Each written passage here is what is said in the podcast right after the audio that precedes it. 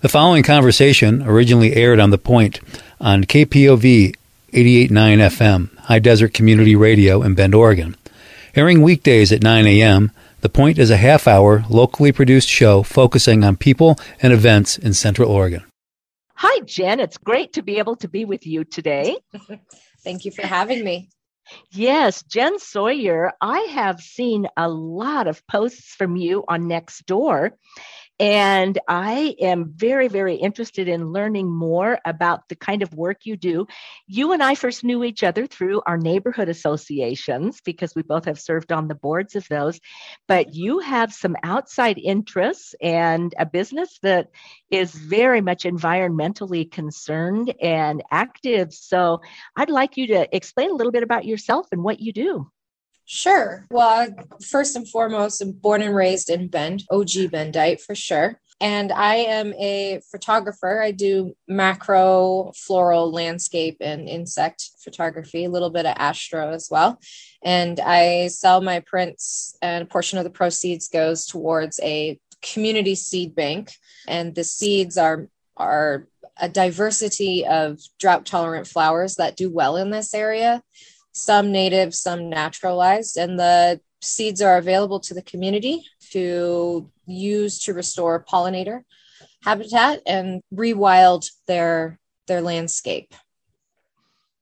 Okay. Oh, that's great. And your business, as you said, is something that you you do to help the environment. Your business is called what?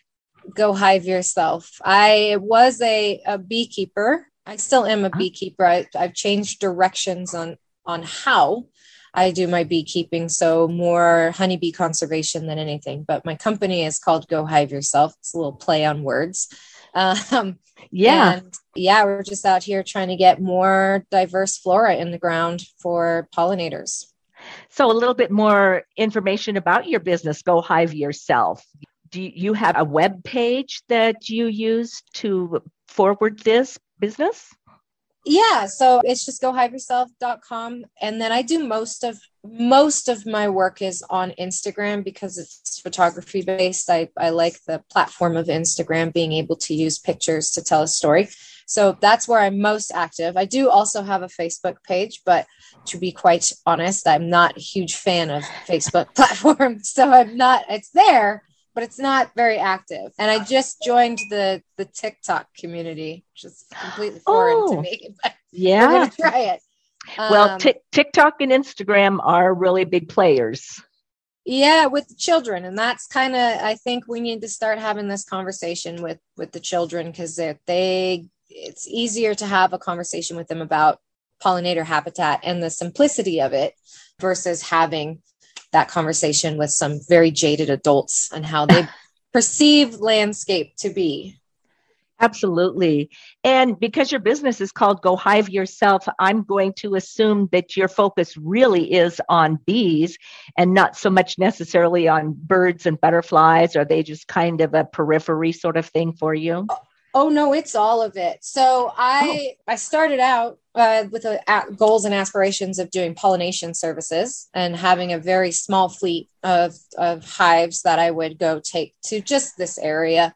Yep. And then as I started to research, you know, the plight of honeybees, it led into you know this entire plummet of of insects that we're experiencing. It doesn't get a lot of airplay because you know a lot of people think of insects as these creepy crawly things but they're so important to our environment and how it all ties into the, the birds that roam our skies and the soil ecology. So it's all just one big umbrella of how we can better coexist even in an urban environment to help support the diversity of the ecology that surrounds us so it's really a holistic approach to the environment and ecology where you have to consider every single part of it and not just one thing. Right, right. It's all connected. The soil is connected to honeybee health, the floral health is connected to overall pollinator health, and then the birds come into play because they eat what's in the soil and they eat the insects. And the it's about uh, I call it a crusade for balance you know trying to restore a level a level of balance should be a really good goal for a lot of us Absolutely. And one of the things that I've discovered most recently is there truly is a way that we can help support balance in the environment by things that are pretty simple that we do in our own yard that runs very counterintuitive to what you see a lot of people doing. Right. We could in effect start this summer and create a huge impact on pollinator health. The simple act of not mowing and planting wildflower species, because that's mm-hmm. instantaneous, that'll happen this year. And it starts down the path of, of building, you know, the reeds and the stalks for twig nesting pollinators, bringing in predators, you know, the a lot of wildflower species help to detox the soil. There's actually a lot of weeds around here, quote unquote weeds, that help detox the soil, like lamb's quarter. And so, oh.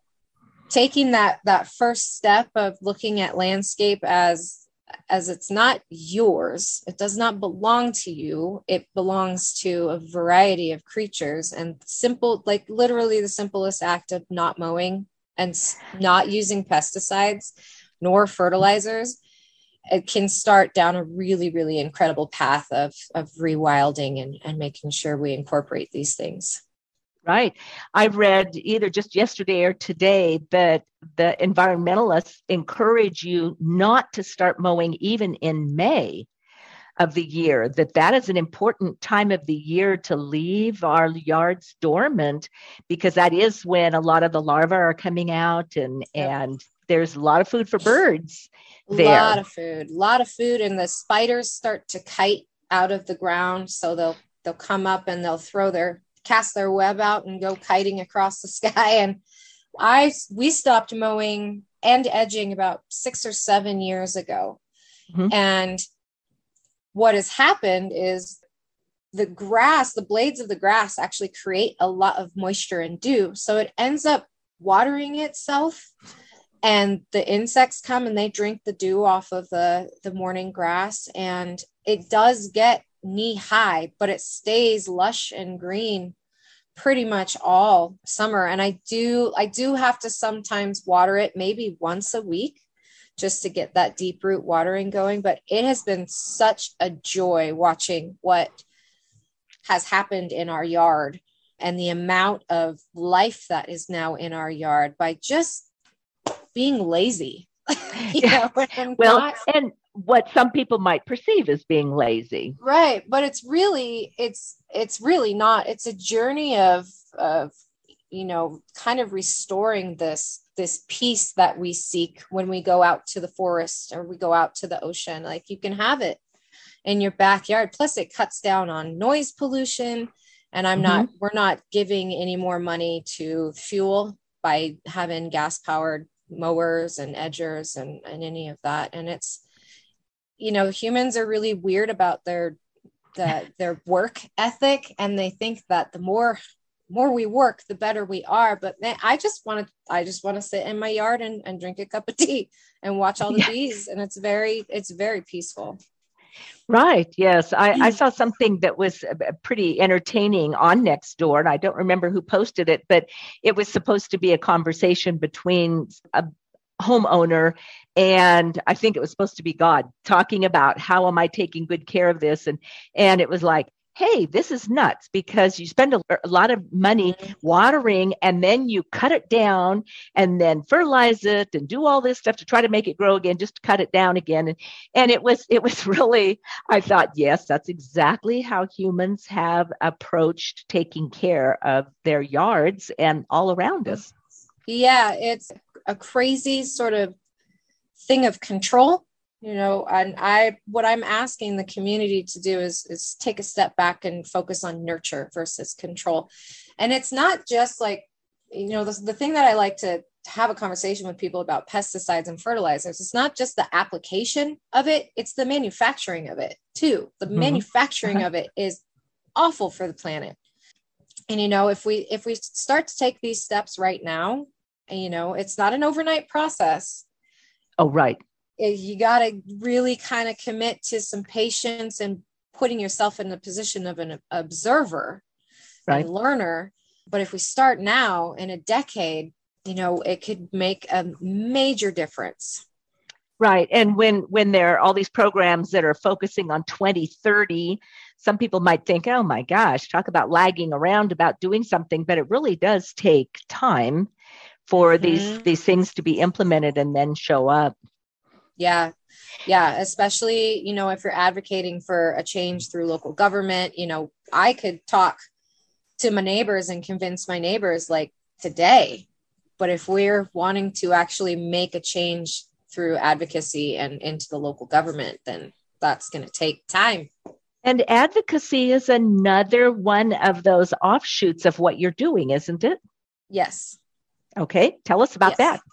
So I am community outreach for Old Farm District Neighborhood Association. I've been in my position for two and a half years. I don't remember. Everything is uh-huh. blurred together. But yeah, I'm working through, you know, learning how the process works, learning how local process works, how who the players are, how the the chess game is played, and then using that to move the needle on how we you know for for example change the the landscape code and get developers to instead of putting down turf put down native native habitat like restore native habitat and holding people accountable for that decision making process and taking a look at the tree code and amending the tree code to preserve more of our ponderosa pines. There's lots of work to be done here.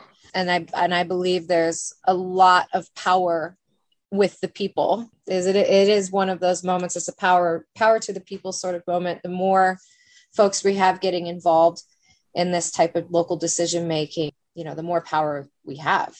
We can get right. united about it you know. Right. So you're doing this basically through your neighborhood association old farm yes and i'm also like i i just poke people in general about about their yards. I have two neighbors that have very lovingly let me take over their yard and do this revegetation process of letting the weeds go and weeds quote unquote and using those the the vegetation that comes up to build habitat to bring in pollinators. So I, I do a bit of work through the neighborhood association and I also do like a bit of work on my own accord with my business. So it's uh-huh. kind of a, a multifaceted poking.